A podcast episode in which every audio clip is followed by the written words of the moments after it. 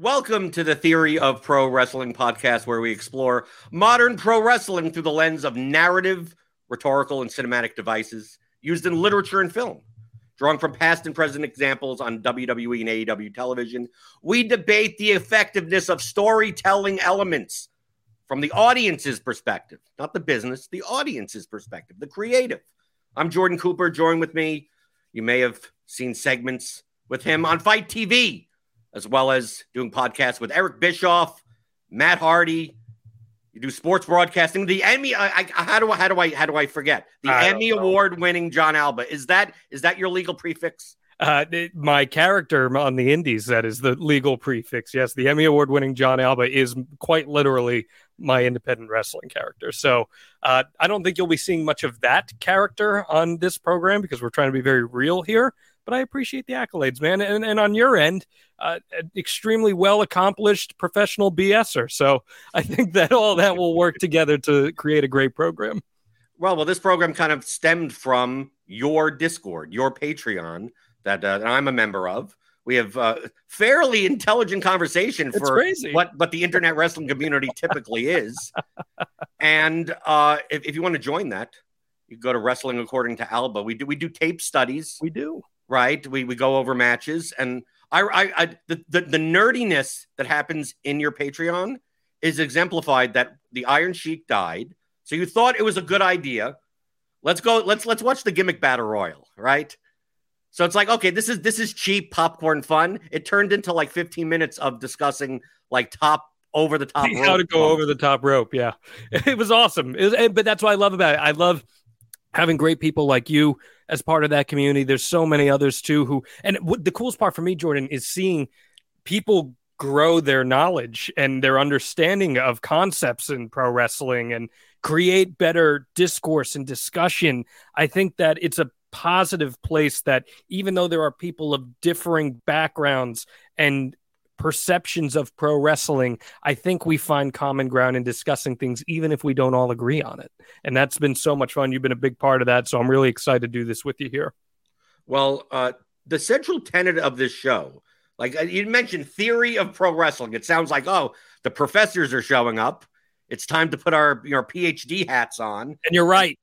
And for and for you, obviously, with your hair, you wouldn't be putting on. No, uh, there's no hat going on right. here. You're, you're, going to put on more of your scarves, like yes. PhD scarves. Yes, my uh, Burberry scarves for sure. The the central tenet is that pro wrestling has changed over the years, and we're using this term modern pro wrestling. Mm-hmm. Now, a lot of people in the in the community sometimes use that term as a pejorative but what would you consider when someone uses the term modern pro wrestling in relation to maybe the past? Like, what does that mean to you? I think modern pro wrestling is a hybrid of different influences that have come from all over the world that mix together in some sort of way where we can make just about anything be pro wrestling. We've seen these fantastic aerial matches between the likes of Ricochet and Will Ospreay, and then we see a bloodbath between Jon Moxley and Hangman Page, and then we see broken Matt Hardy in these cinematic matches. I think modern pro wrestling is that intersection of all these different ideas of what pro wrestling can be rather than maybe what we saw 35 40 50 years ago where it was this is what pro wrestling is. It's two people in a ring lariats irish whips maybe a power slam here and there and it's just a bunch of selling. I think we've opened our mind a lot to what wrestling can be. That's just my take. I don't know. I'd love to hear your perception of it. Well i mean what you're describing a lot is in the presentation of the product. So like we we see that to give you know someone like Eric Bischoff credit that you know I I got into wrestling in the in maybe the late rock and wrestling period. I mean that I was like 7 or 8 at the time, but the main period was WCW Nitro, you know, early WWF Raw and like I didn't I never saw people like Eddie Guerrero right. and Rey Mysterio and early Chris Jericho and Benoit and like it's like oh this is so much different than WWF superstars on Saturday morning where it's you know some cartoon gimmick beating up some no name you know extra and some vignettes, and I'm like, oh, this is this is way more entertaining to me. The mat the matches mean more, right? And kind of that came a lot from Japan, right? It came a lot from Mexico, Mexico especially, right? Mhm. And the U.S. audiences really, you know, never necessarily seen that. But to me, modern pro wrestling, I would equate very similarly to like post kayfabe. So some people would say that the the post kayfabe world is like the social media end of the spectrum, 2011 forward. But I even think during you know the Attitude Era and the Monday Night Wars, even if you go back to the 80s, the amount of people that thought that it was real was very very low Sure. right people went in with the notion of like yeah we know this this is choreographed but we're gonna tr- we're gonna treat it as much like it's real as possible but i think now in modern pro wrestling the audience because of the exposure especially in the late 90s that the audience knows it's a show and they're now treating it as a show the same way that they treat a tv show Mhm. or a movie they'd watch and it's not this is not supposed to be a sporting competition No. and we don't have any notion that it should be. It it almost i, I always put it as we're not watching a fake uh we're not watching a i don't want to call it fake we're not watching a wrestling promotion with choreographed characters. We're watching a tv show that is about a fictional wrestling federation that exists. And these are just the characters that happen to be in it. And i think the way that that that creative in professional wrestling has changed is that you need to be aware that the audience is aware that it is a show. I think when you have that self awareness in how you present your show, you do invite your audience to be more part of that shared experience. And I think when your audience is part of that shared experience, you earn a tremendous amount of goodwill in how you present your product, in when you make mistakes in your storytelling, when there are fallacies and inconsistencies in it. Your audience is with you because they know, okay, they they have they're not treating me like I'm dumb. They're treating me respectfully where they recognize that I'm part of this shared experience with them, with these characters, with the pro wrestlers themselves. And I think that that in turn opens up Pandora's box as to what can we throw at the wall and present professional wrestling as. You know, you were talking about how you know some people would say, "Oh, well, it's really the 2011 the advent of social media." But I really do think you can put it more in line with, as you were somewhat alluding to, the very beginning of the internet age. I'm talking more like mid 90s or so. I, and I know this is such like a WWE writing history kind of thing, what I'm about to say, but I do think around the time of the curtain call is when we saw this. I don't want to call it an invitation because I don't think it was on purpose, but I think that happening invited fans in to change the way that they look at wrestling and feel more like they are part of the show rather than actually watching a show. And then you get the NWO, which is also then breaking that barrier down a little more. Eric Bischoff is part of the NWO, but we also know he's part of creative and the president of the company. And that's where I think you can kind of pinpoint where that started to change. Right. Because even back when I watched in my late teens, like I knew Chris Jericho was out of contract with WCW. And the main talking point, I don't even know. I wasn't getting the observer. It's not like I was I was like getting the dirt sheets or whatever. You in an AOL chat room? Yeah, but I was probably in an AOL chat room going like like I like Jericho and WCW. Mhm. And I'm like, okay, well, I don't know he's leaving. Rumors are that he's going to WWF.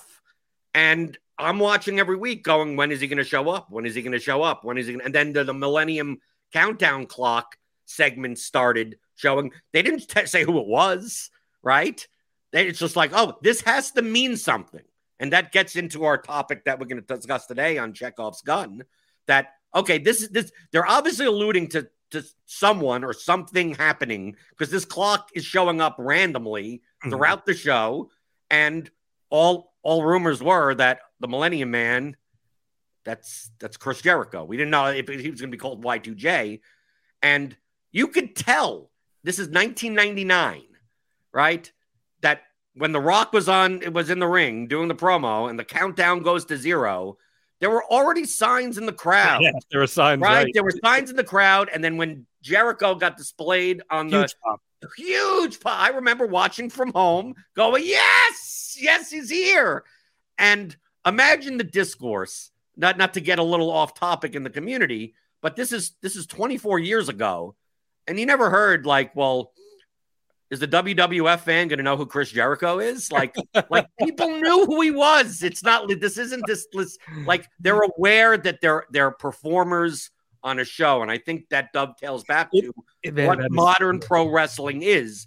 Is that you should, at least from my uh, perspective, that effective storytelling includes the fact that the audience will try to decipher how this show is going to go and are not ever alluding to the fact that that these are real people do you know real the characters are real doing real things in the ring or real storylines Right. like no this is all written to some extent man when you when you break it down like that and you just say that out loud oh, no, no one would know who Chris Jericho is. It's like, yeah, okay, uh, you know, Diesel and Razor Ramon went over to WCW, but oh, I, I don't know the whole precipice of of Scott Hall's promo. You know, you you know who we are, but you don't know why we're here. Like, well, no, I have no idea who you are. It's so stupid to think about it in that sense. And when you put it in the modern era of pro wrestling, where you do have fans in the discourse suggesting, oh well, yeah, they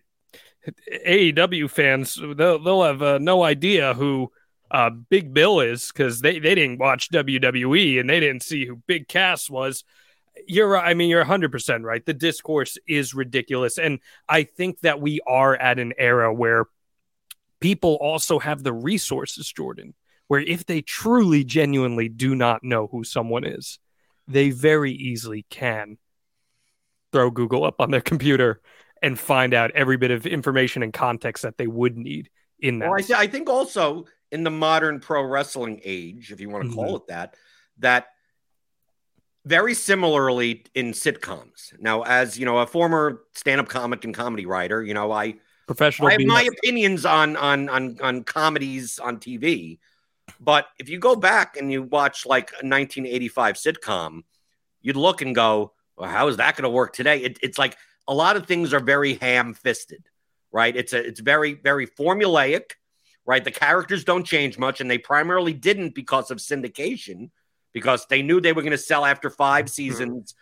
It's going to go off to some affiliate somewhere, and they're going to be able to purchase packages and be able to, to, you know, watch them in any order, right? Now we live in a media age. I'm not even talking about just wrestling. In a media age where there aren't just three channels or just No. 50 channels, there's millions of channels. We're so overwhelmed by content that the I don't want to call it the tropes, but the storytelling elements that we see from certain other pieces of media, we've seen often enough that putting them in the context of pro wrestling, if we've seen it often enough, you can't treat us like like it's going to be a surprise. You almost have to, in a way, Mhm. Treat us as very similar to. I want. I want to use the, the the the case for Law Law and Order. Like I don't know. I love Law and Order. I think it's the greatest procedural drama ever.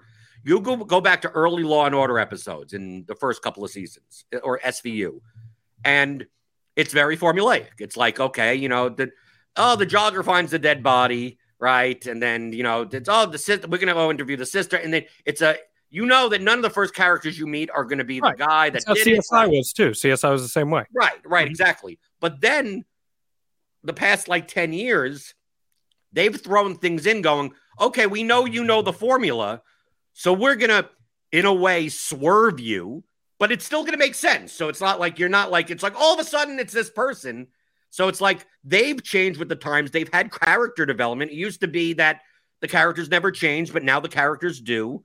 And it seems like there there's there's a portion of the audience in pro wrestling that like opines for like why can't it be presented like 1983 and then there's a lot a heavy portion of the current audience that's like well we've seen all of this before. We would like something that would be more exciting for mm-hmm. us that that we're aware of what's going on.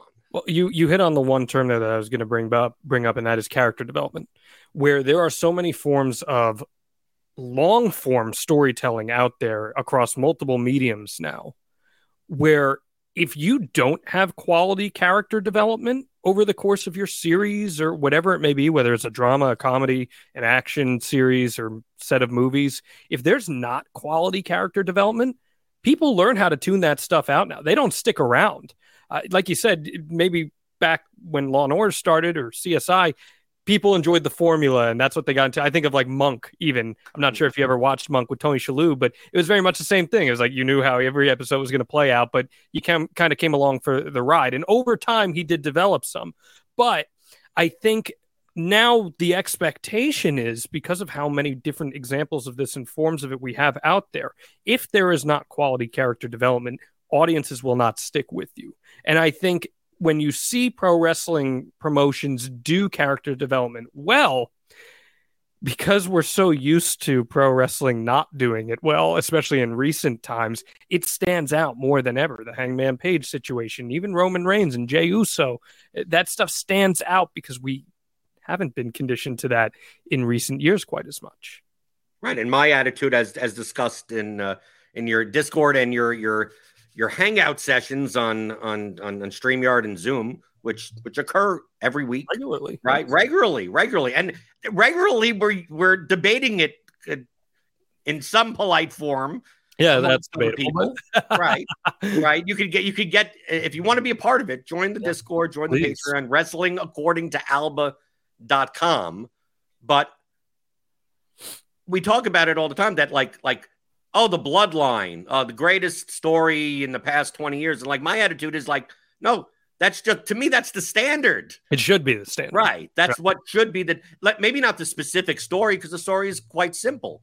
But one of the the, the concepts that I beat off, beat off, right? Hopefully I don't beat off to, but, but I, I drone on about a lot is from my from my comedy background is is Chekhov's gun.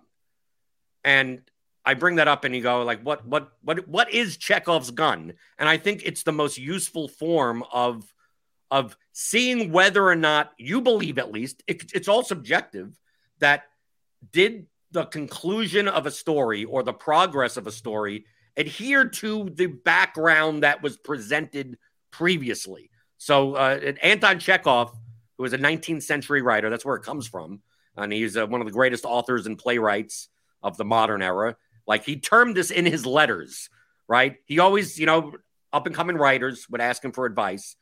And the most famous version of what he said was if in the first act you have hung a pistol on the wall, then in the following one it should be fired. Otherwise, don't put it there. And it's basically that it it, it makes it so that it encourages writers or storytellers to not make false promises in their narrative. Don't put in details that draw attention. And the key thing is to draw attention. Like simply wear, you know, wearing a certain shirt, like doesn't necessarily mean something, but hmm. like, like when when Paul Bearer comes out, you know, with, to, to the Undertaker and says, you know, you know, and, and explains that his brother's still alive, like that has to mean something. Don't like imagine a month later and it's like, well, whatever happens to whatever happened to the Undertaker's brother, it's like, at we we know as the audience at we should be paying attention to anyone that's in Undertaker's orbit yes. maybe maybe that's his brother.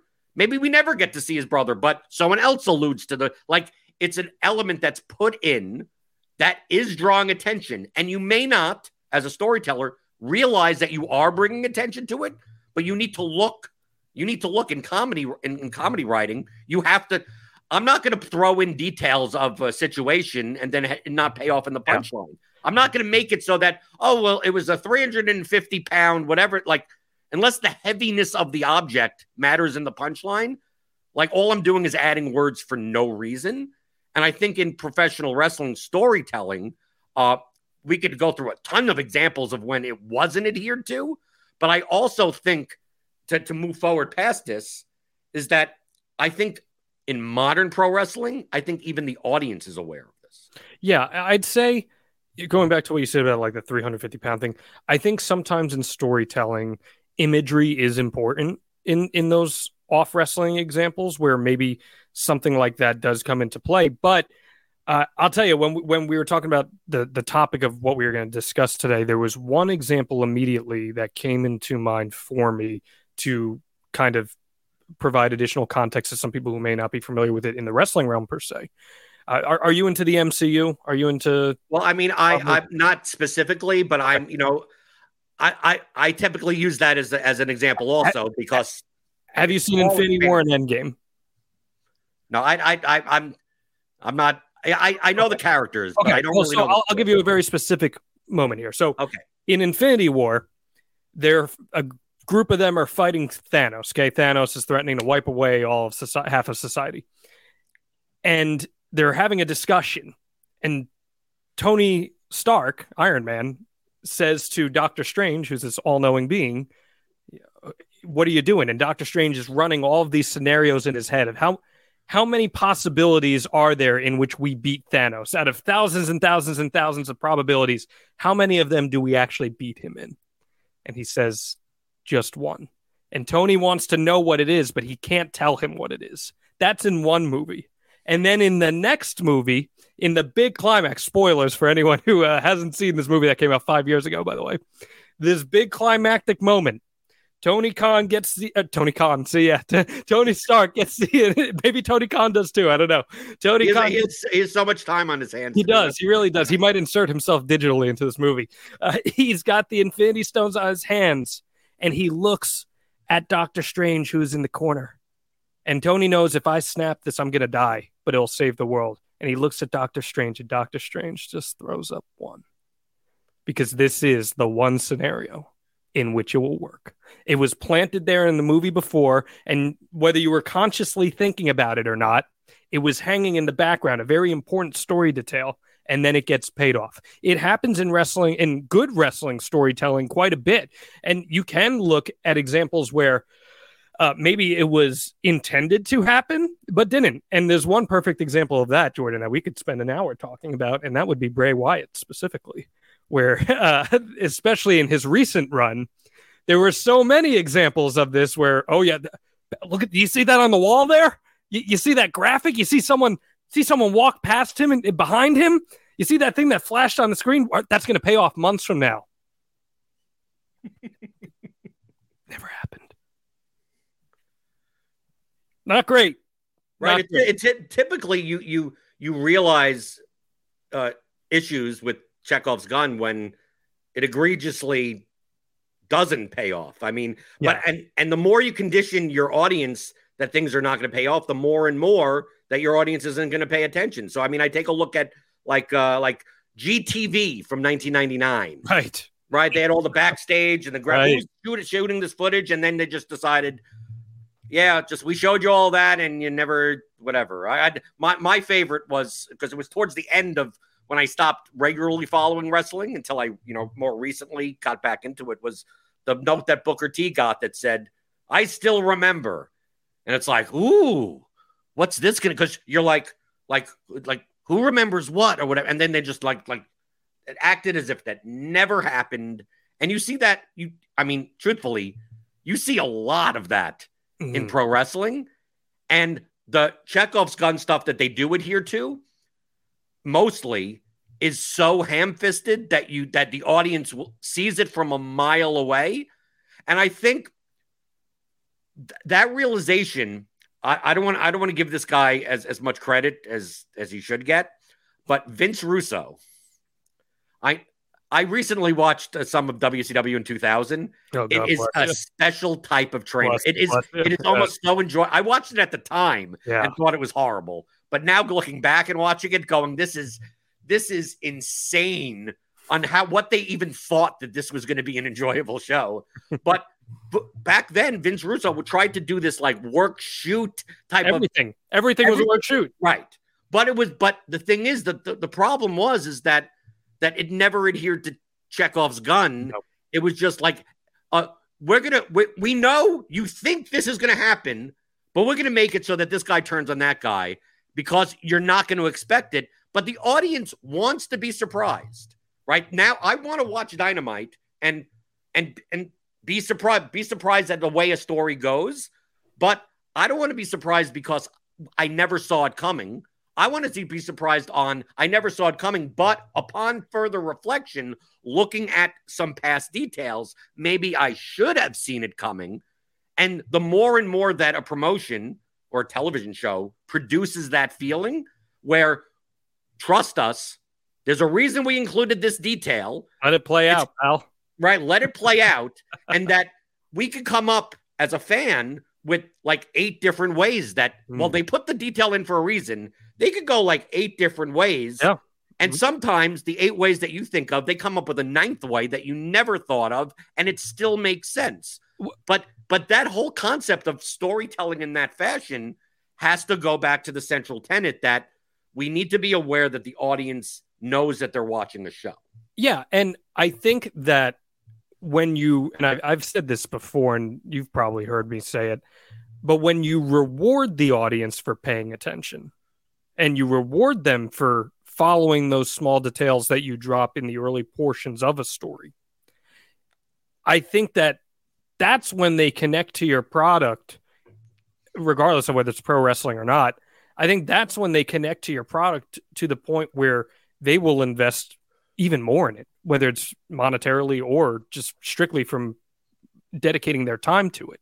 I, I actually use that as part of my pro wrestling character for this long term story that we did with a group, for those who aren't familiar, some of my indie work called Prestigious, where uh, there was an online series that was closed set tapings where we had these short interactions between the guy that I was managing and a tag team. And every now and then they would cross paths and there would be tension, but then they'd look past it.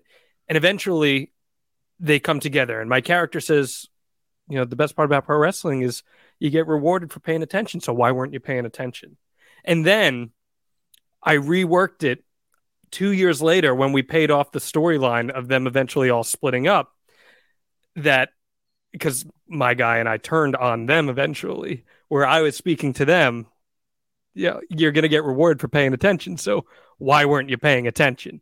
I think that when that goodwill is instilled upon that concept, uh, you will receive not just benefit of the doubt, as I was saying at the beginning of this, but I really do believe it enhances your storytelling uh, just across the board. Uh, now, to the the point that you were just making before, um, remind me. I'm sorry, Psycho. I just went on a total tangent of that, but uh, d- remind me of the point that you just said before because I have a point to build off that.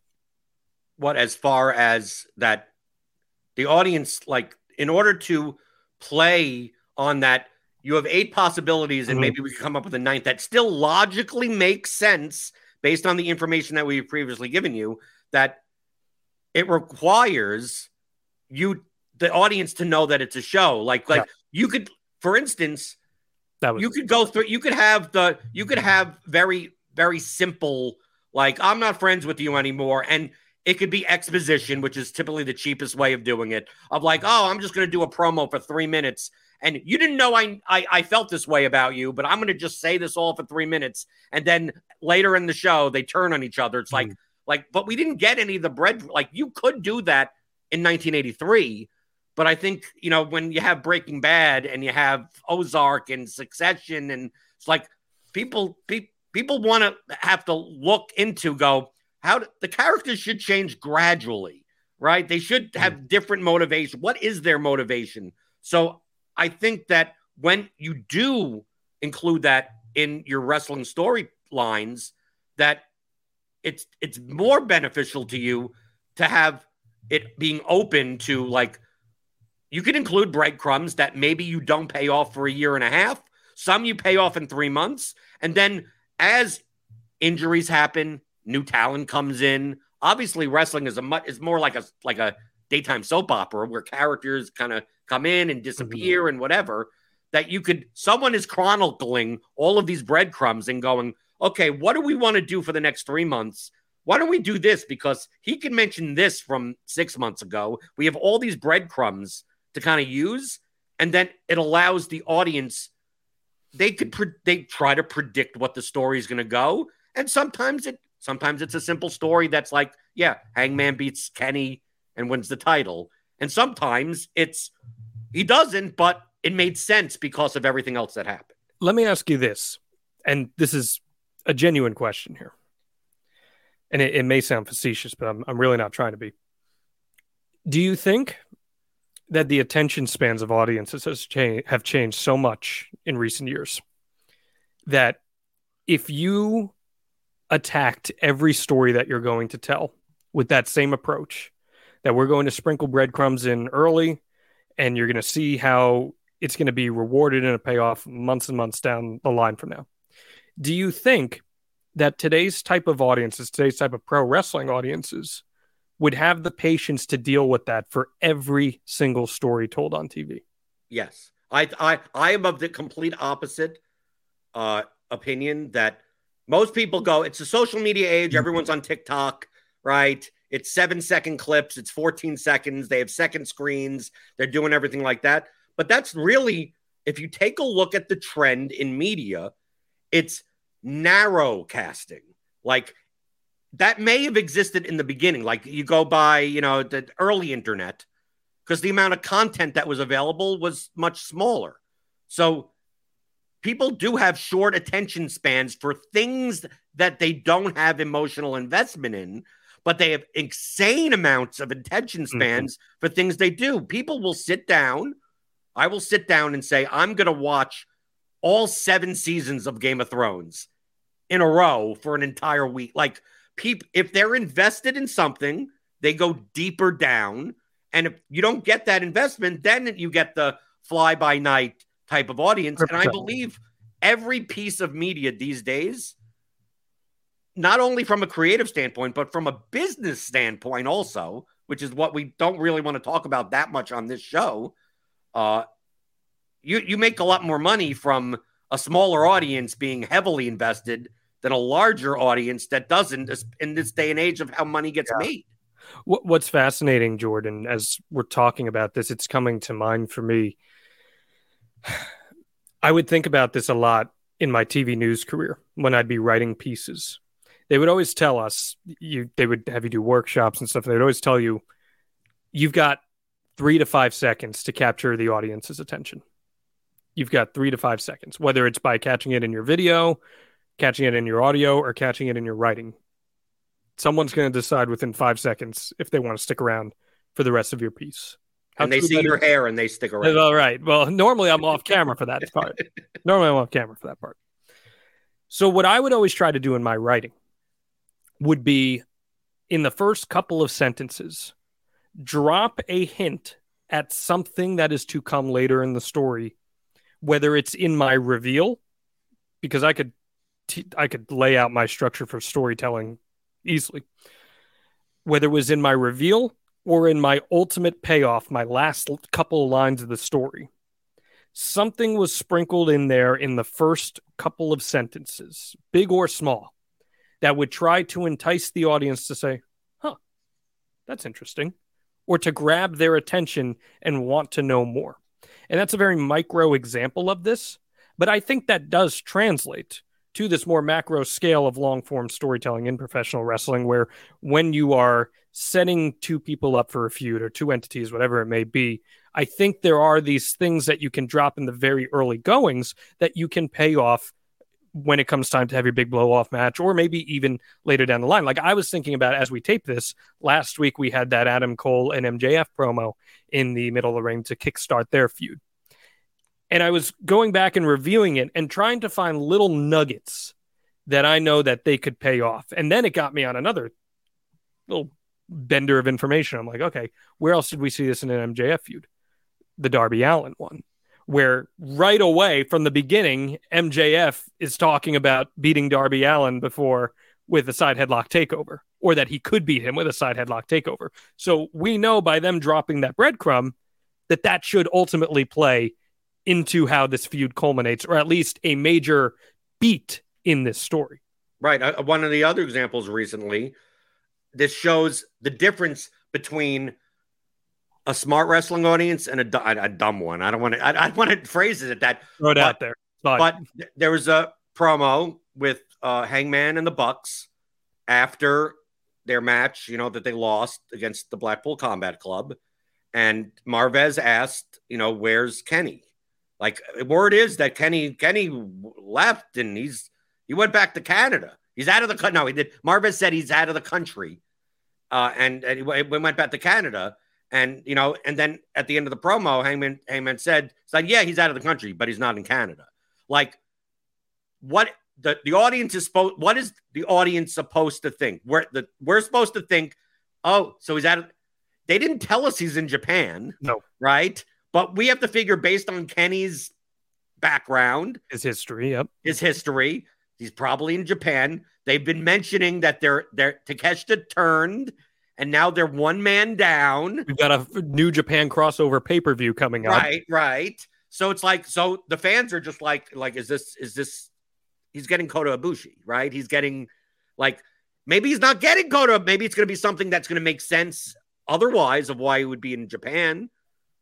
We know that that wouldn't have been mentioned if it if it's not if it's not going to be important if that it's not just thrown in the promo. And it's mentioned in a way where it makes you feel smart where they didn't tell it it's to me it's a much less effective from my perspective as an audience member of him going uh yeah kenny's gone. He went he went back to japan. Mm-hmm. then hangman just kind of kind of saying yeah he's out of the country but he's not in Canada. Well, I think the audience having to do a little work also creates more investment in the story. I think if the audience sees, because I think subconsciously, some people don't even think about the fact that they're being given a clue. I think some people think that they're being genuinely catchy on something. Oh, I caught that. Did anyone else catch that? Did anyone else see that? Like they're they're genuinely believing that they're on top of something. And I think that's kind of the beauty of baiting something out there because there will be some people who are like, "Oh, that's an obvious tease," and then maybe you'll get a different degree of fan who's like, "Oh, wait a minute." That, w- that was interesting what they did. So I think you can get a variety of investment types when you do drop little hints like that right because even even if you didn't pick it up on it then mm-hmm ultimately at Forbidden Door or something like that, when when Kota comes out or some other Japanese talent or whatever happens, you could then go back like, oh, that was a surprise, and then you think and go, well, I've been watching the show every week and go, oh yeah, well he did do this and he did do that and did yeah, that does make from a character standpoint and a plot standpoint, that all makes sense.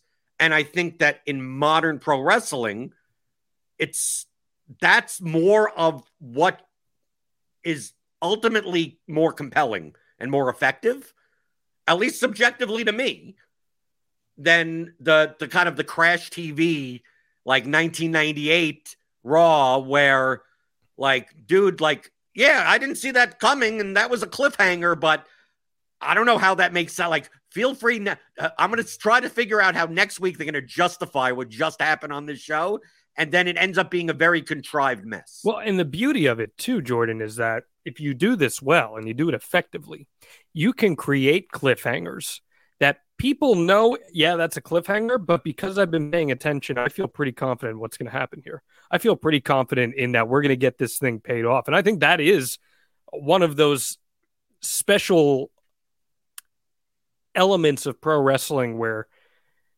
I'm, I'm trying to think of a, a proper example for this, but you, you know, for example, okay, here, here's a good one. Here's a good one. The Hangman Page story that led to him becoming world champion. We've been getting, uh, I mean, there's millions of breadcrumbs that were left for that story that you could lean on that supported the arc. But when Hangman Page lost his opportunity at Kenny before ultimately winning one back, you know, he lost and then he went away. Quite a cliffhanger, right? But we know based on the small promises made early in the story and the small teases left in the beginning of the arc, we can anticipate how this story ends. But because it didn't follow the exact formula that we thought, I don't think a lot of people expected him to lose his title opportunity well, now we've created a cliffhanger that we're still anticipating the ending that we think is going to happen. And I think that's a good way to push that boundary a little bit, but still deliver on the gun. Right. Because even even my wife, which, you know, I always say is is the representation of the casual fan, right? Someone that didn't watch wrestling back in the day, just got involved in because I watched AEW.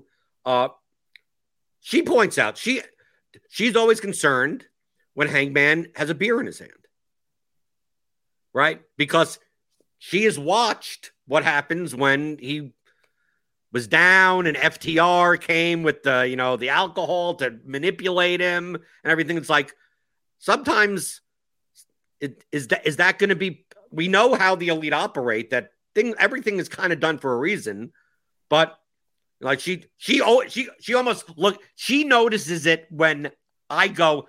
I don't think this is meant to be that noticeable, right? Some of the things you could tell are meant to be noticeable, and some of the things are maybe really subliminal, really subliminal, or sometimes truthfully, you're you're you've been in the industry, not meant to mean anything. It just yeah. So someone someone screwed up and didn't think in terms of like like what like they're not thinking that that deep. And it just so happens, you know, he has a beer in his hand type of thing. Like it could be that. But it's not but it's not point if if commentary was going on about it, going Adam Adam Hangman Page, whoa, with a beer in his hand, like then it would be like, okay, this is something but we should be paying attention to. And that's why it's not even just the characters in the creative.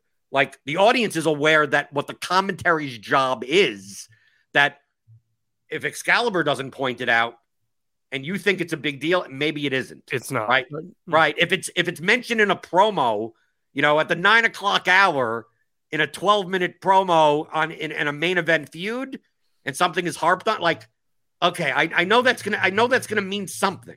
Well, and there's a much more minuscule scale to look at this too, Jordan. This is how you tell stories in the ring. Aside from the storylines, when the heel gets heat on an opponent by targeting a body part, say they're targeting their knee, right? Early in the match. You know, if you're really watching this match, that that knee is going to play into the final chapter of the match. It's going to play into the final moments of the match. Truthfully, if you do it well, it should even play into the finish of the match.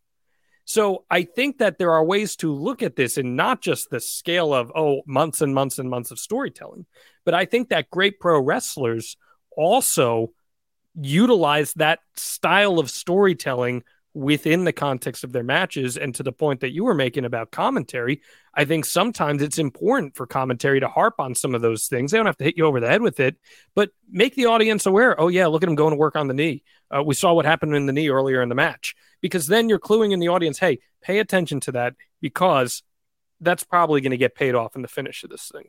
I'd, I'd debate that I, I'd be on the opposite side of the spectrum. Okay. So the debate that I would have with you is that what you're thinking is traditional pro wrestling, right? So you're what you're what you're describing is we're going to have a choreographed match that represents something that would be portrayed in real life. Like, mm-hmm. yeah, in real life, if I knew someone had an injury, right, and I was going to have a wrestling match against them, it's like I'm going to target, you know, I'm going to target their leg, I'm going to target mm-hmm. whatever, I'm going to try to take advantage of it, and then the other person, you know, that's the story of the match. My my my thesis is that that dude, this is a this is this is Cirque du Soleil. This is what I don't care. If you could use that as a pejorative or not. That like I view Chekhov's gun. There are many more instances of not adhering to Chekhov's gun in the ring mm-hmm. because it's not of the story. What I mean by the storytelling of wrestling has still been stuck in that regard. Like from an audience perspective, knowing wrestling as a wrestling fan, uh, I'll, I'll, I'll use I'll use uh, the the BS example, and I'll use a much better example later. Uh, it's it's uh, it's it's there's a match between two main eventers, and you know they have some moves, and two minutes in, someone goes for the pin. Are you are you buying that? Is that the end of the match? No, and and there should be a kick out at one at the very least. Yeah, but what? No, no, no. My my my point is why should there even be a pinfall? Right. Mm-hmm. Like my like like it you're doing i understand the reason why because the character is like ah, i think i got him. But it's like in the history of what we've seen this product it does anyone seldom, seldom has happened that way right, right so like we know this is a show. You don't have to play real for us. You could perfectly fine to just make it like imagine a match right? Imagine a match that i mean dude, we we see it in wrestling all the time. Like the main event of a pay per view. How much more invested are you the first five minutes of the match versus like once we get to minute twenty? Of course.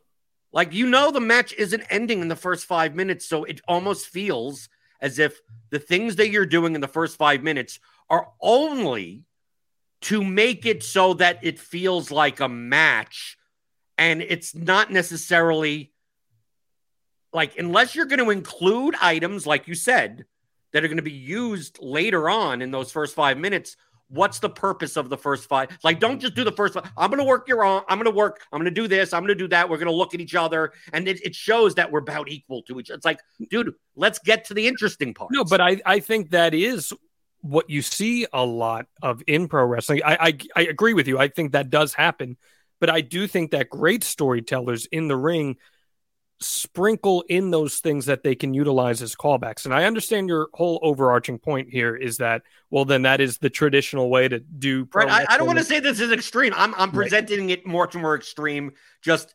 exaggeratively to make the point. I understand.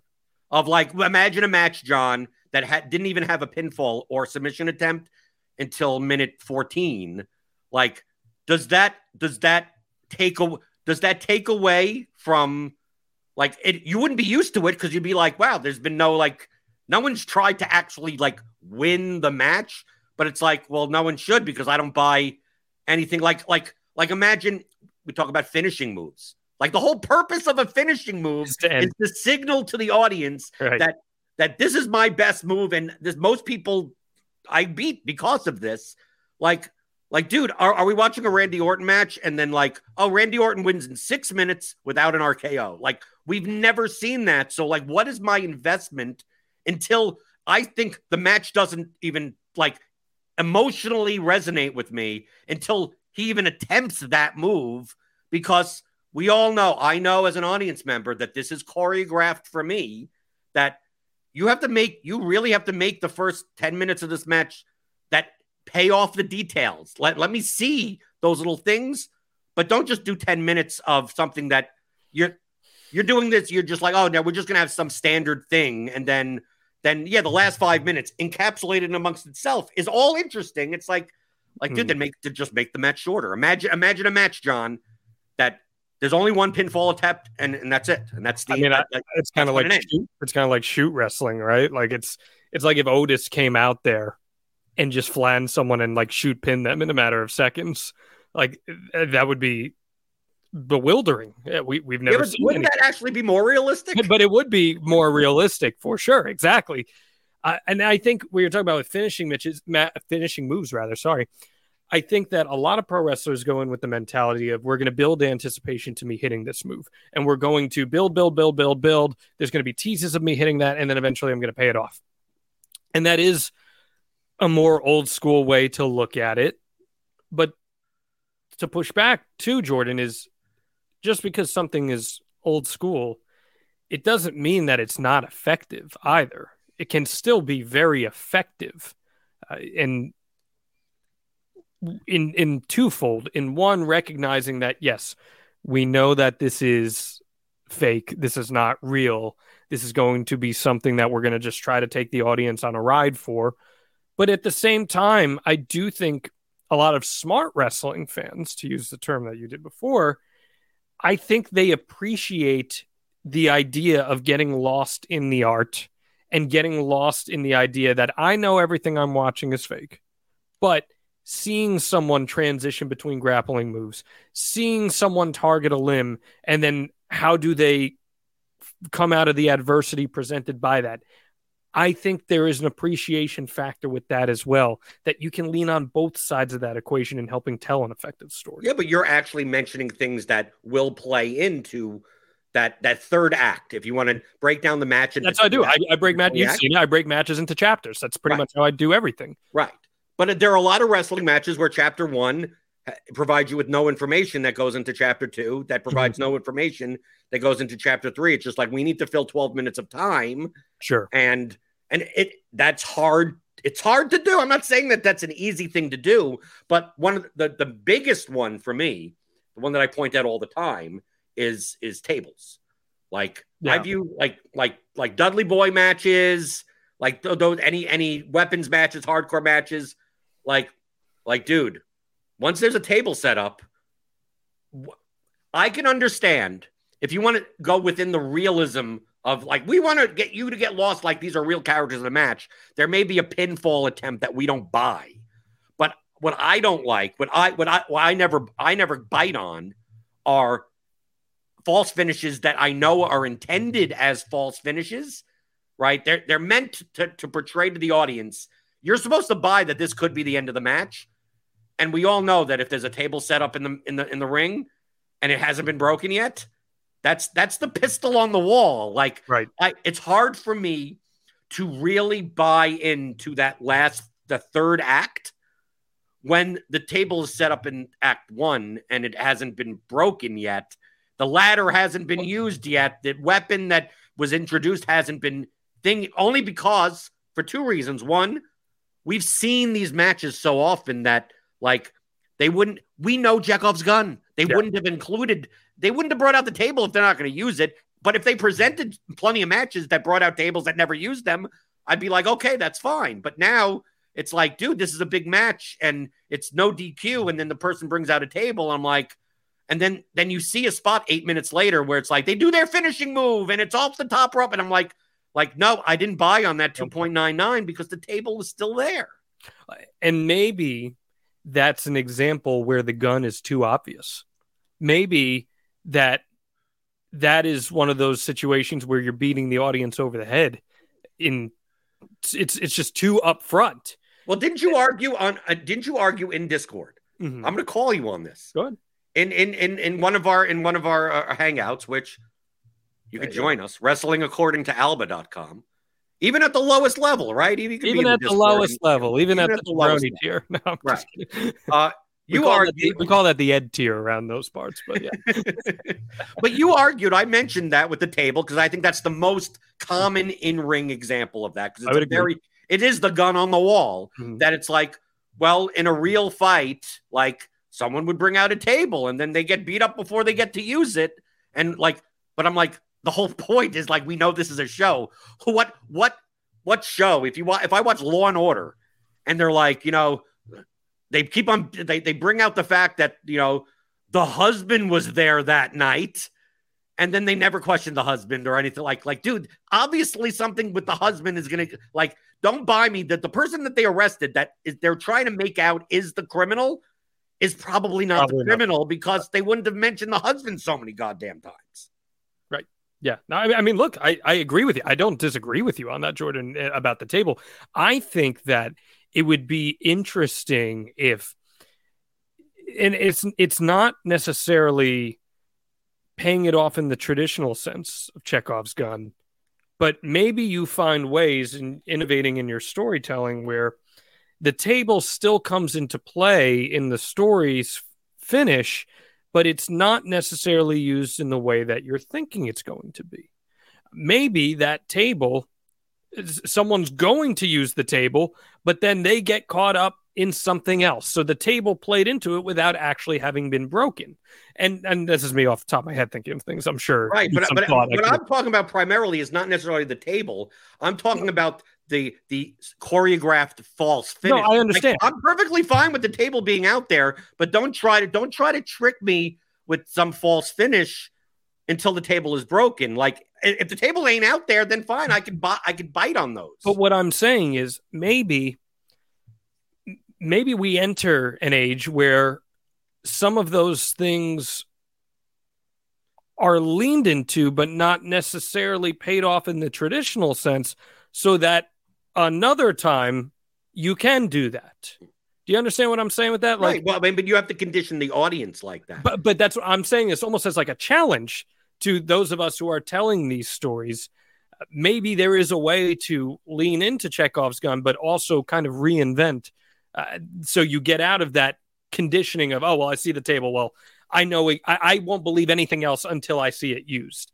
Maybe there are ways to reinvent. I'm just speaking hypothetically here and trying to uh, provide some because here's the bottom line, right, Jordan? we have seen so many stories told in wrestling, in media, in whatever, that at times it does become hard to come up with innovative ways to present something and to tell that story.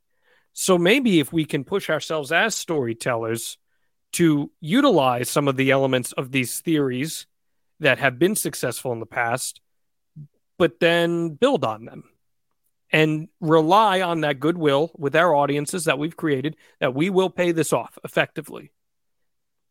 I think it would be a worthwhile experimentation for some people in the pro wrestling realm. Well, from your perspective, I mean, one of the one of the one of the guns, if you want to call it, is the heel manager, right? Like typically, you know, the the heel typically has the number advantage, mm-hmm. right? And you're going into this match going, it's like, oh, how is the baby face going to get screwed? Right? You got the heel manager out there jumping. The common one is the jumping on the apron, you know, da, da, da, da, da, yelling at the ref so that the heel could then, you know, do a nut shot or something. The cut like. The cut. Right. The cut. Right. Mm-hmm.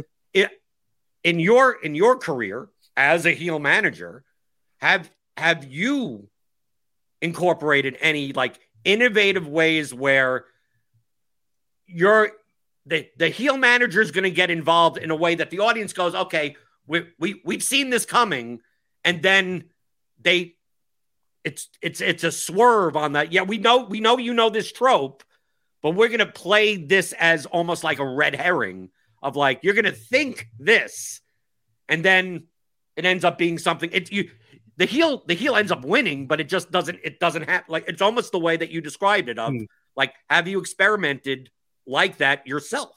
Yeah.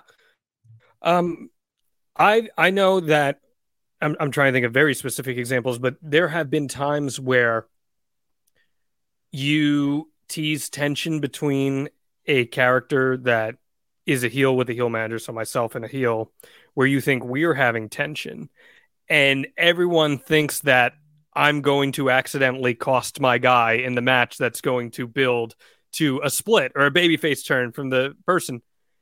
And when they thought it was going to happen, it didn't. I proved to them that, oh, no, I actually did help my guy. I knew what I was doing. The way, though, in which we did it was almost a wink and a nod to the audience that where they saw, okay, it worked in this time, but is it going to work next time? I, there, it was in a promotion called Let's Wrestle specifically that I did this with, um, and I'd, I'd, have to go back and because this was four years ago, five years ago. We're talking here. Um, no, it wasn't. It was IWE. It was in, uh, which was one of the first promotions I ever worked in, actually, with an organization that I managed called the Station because I was Jon Alba from the Station. Get it? Um, but because uh, um, I was from a TV station. Uh, but um, we everyone thought because we dropped all these hints that I was going to turn or that I was going to cost my guy, and we didn't. Um, I again, I, I'm I don't want to be put on the spot here because I don't want to lie to you and pretend that I remember the specific details. Right. Were the hints? Uh, let me ask. Let me ask, Jon. Were they? Were because there's there's two ways of doing it with what you described. It's like mm-hmm. we're gonna throw i'm thinking as the storyteller. Yep mm-hmm. right like not as the that like what would be good for business what would be good for booking and whatever. Yeah, that was there are two ways. I i would think the old like kind of the crash tv way and then i think the modern pro wrestling way. Uh the crash tv way would be you you you've planned it out that you have hinted that you, there's tension, tension, tension, tension, mm-hmm. tension, and then at the end, the audience gets revealed that we were faking it the whole time. no, we didn't do that. Like no one no. acts like that. No, no we did. That's no that is not how we go through all of that. For like, but the modern way to do right. it is like, no, these people really do have tension, and they figured it out. And maybe it's some match down the line that tension builds, but but the, the people, the characters are acting like real people, yes. not and presented and written that way, and not just this like this harebrained we planned it out the whole no. time that ne- that doesn't make any just no absolutely not because you're right that is ridiculous absolutely. So i'll go more into the weeds of it. So it was with a character named jimmy limits uh, who was part of this and we had had miscommunication. It had looked like i was going to drop him or he was going to drop me one of the two things and i proved him i came through for him and helped him win in a way that wasn't insulting to him Uh, I forget the specifics of the exact finish of the match, but it was like one of those things. See, I told you I had your back, and we got past the match, and it was like, see, I've got you. But you could tell there was still a little bit of weariness. But I think everyone was anticipating that the beat that we were going to hit in that was going to be uh no there's going to be an issue here. There's going to be a, there's going to be a turn but it didn't happen. And actually jordan I'll, I'll draw a comparison to this on aew television. Remember when everyone thought that daniel garcia was going to split from chris jericho? Right i mean i tr- truthfully i think they should have did it i mean i think they should have too but but but my but, point but is but do you you have to understand that's still there. I mean you got i mean i i i, I mean i've been to aew shows since that moment and people do still shout you're a wrestler right and and like so people remember mm-hmm. I, there are times it's, it, obviously outside of the scope of this show that from a storytelling perspective and maybe we'll we'll uh, talk about some of these things on future programs that maybe was the best maybe to to go into chapter 3 in that story maybe chapter two is a little too long, right? Dude, time I think timing is just as much part of this conversation as anything else because I think it's very easy to lose someone if you go too long with something, or sometimes you jump the gun and it's too short. I think that's a, a very easy way to screw up this style of storytelling. Right. And we're talking to, to be clear, we're talking about storytelling from what we believe would be effective in our enjoyment of the show, not like what would get more pay per view buys. No, of course not. not. It for me, the one word is resonance. What resonates, and how does it resonate? Not, oh yeah, like if you did this three weeks ago, then your buy rate would have been better because people would have wanted to see this match more. Like I, I say this all the time. You say it too. I don't work for any of these companies. It literally doesn't matter to me how many views something does, how many buy rates something does. I could not care any less of what the number. I just want a good story. I care about a good story. Right. Right. Um, but th- to talk about the outside interference, I wanted to mention as far as match conclusions, like when we expect interference, like I think the most recent example is like any Roman Reigns title match. Yeah. Right. Like I'm going to use that same example with the the early pinfalls or the tables. It's like, like yeah, yeah. That I'm not saying Roman Reigns doesn't have good matches or anything like that, but am I really that emotionally invested into anything that you could present me until the bloodline comes out, until I see the Usos, until I see Solo Sikoa. Am I am I really expected? Are you expecting to believe me to believe after three years that we're going to see Roman Reigns versus ex opponent, and it's just going to be a clean match with clean no match. like no right? So like I, I get to the point of what's the purpose of the first twelve to fifteen minutes of the match. And some people, Jordan, are okay with that because they get enjoyment out of seeing that old school element that you were talking about at the beginning of this, where some people just like seeing the action of what's going on in between the ropes and the actual moves and selling itself. You, you, make it like I don't want to. No, no, no, no, no. I'm not. I'm not saying. I'm not being like look, look what Jordan likes. I'm. I'm just speaking generally here. That I think that is why some people are able to look past well, why am I even watching this? Because I know how this is going to end, I, or I know there's going to be an interference before the end of this. I think some people still do allow themselves to get lost in, and and I'll speak on my own behalf here. I was there standing on the floor at WrestleMania, seeing Cody and Roman.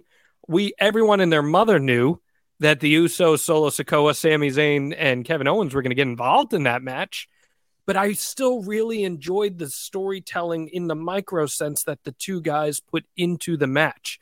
I understood there wasn't going to be a pinfall before those interferences happened.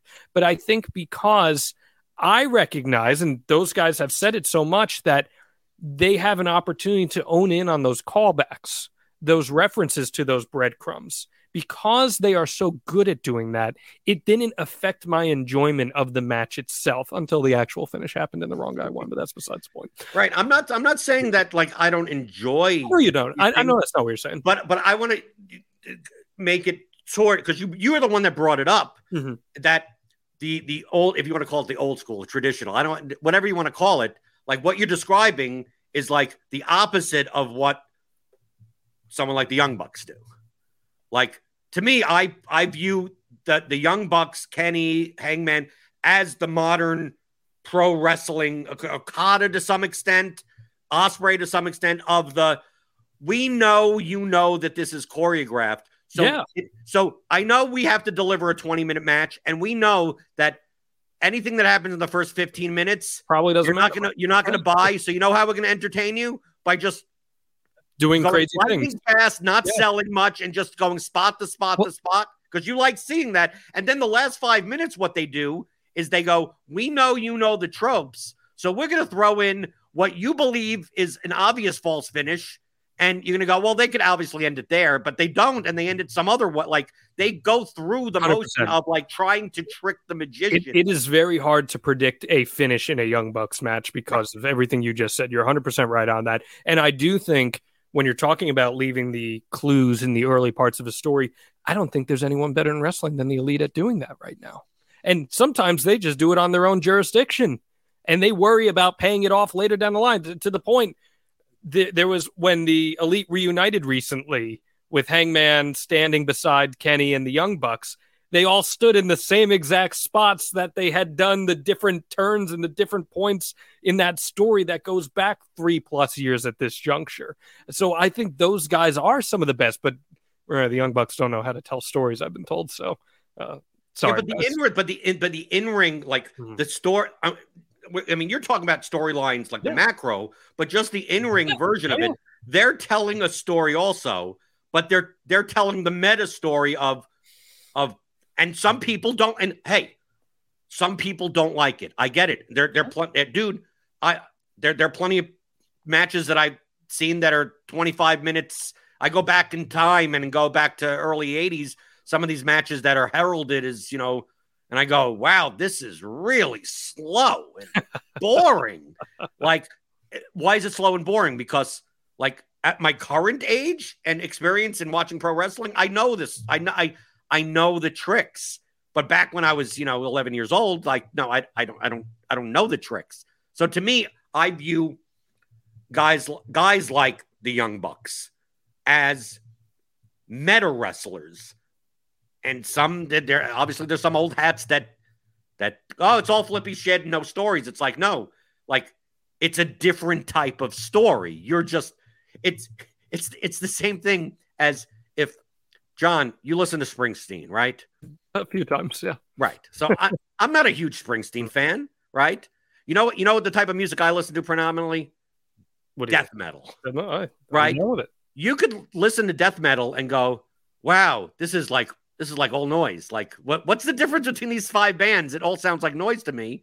And then I could look at like Springsteen and go, "I I really can't tell the difference between like 17 of his songs because they all sound the same."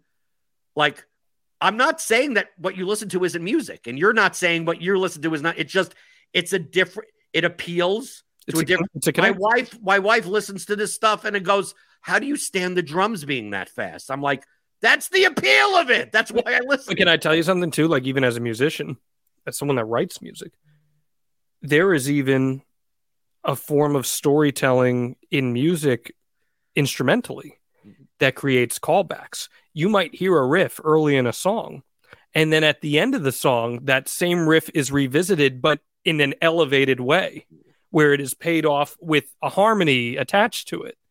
This stuff exists in all forms of media outside of just pro wrestling. and it also exists in all forms of music because I was in a hardcore band. Yeah. And we did most hardcore bands at the time. It was like, here's here's the verse riff, here's the chorus riff, here's the verse riff again, here's a bridge, here's a double chorus, and you're out in two two minutes and 20 seconds. We tended to write songs that like we called them story songs where the intro would be light, like almost uh, semi-acoustic, but it's like that riff that you heard like that is like the ending crescendo of the Mhm. last chorus Right. that we only play at the end because it was in the beginning. it- And the little riff exactly of the, the, the, the, the lead guitar going is going to be my vocal pattern during the bridge. And it's like, if, if you listen to it, like, oh, I mean, we, we wrote like that because I mean, we had people like, like, like Dream Theater, Yeah, right. Sugar. I mean, Very we had stuff. like yeah. right exactly so like we incorporated that in but it's like but uh, trust me a lot of people would listen to our stuff and go like i don't get it right? Because they would be like like like oh i'm used to hearing like verse chorus verse chorus bridge like fast fast fast fast fast. You're doing all this other stuff even though you're similar style music. And it's like and then some people that appreciate it are like i need to buy all of your stuff.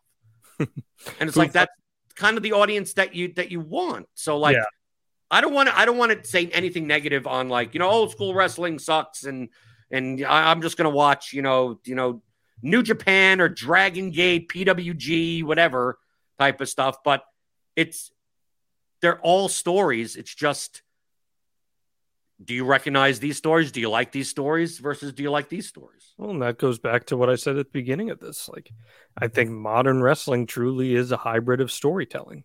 And we've recognized that things don't have to be just one way. There are things that you can do to present something differently while still leaning on these elements that have made storytelling so fluid for centuries now and so recognizable and allow us to connect to whatever we're consuming uh, effectively because we're opening our minds to what pro wrestling can be. At least that's how I consume pro wrestling. I, I Right, the- try to keep an opening an open mind, you know. right to, but to, to wrap things up i like the word that you used before resonate Mhm. like if it resonates with someone then it worked no matter what what story you think it is or anything like that that some stories some matches some characters resonate with this group of the audience Yep.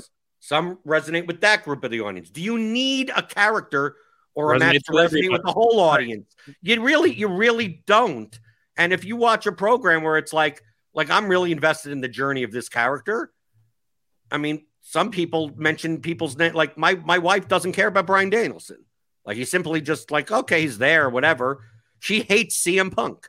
She doesn't care. He she goes i hope he never comes back and then me knowing how how cm punk tells stories it's like I, I, I- I'd rather have him here. I'd, ra- I'd, I'd, I'd rather have him here. I'd rather have him and hate him than not have him.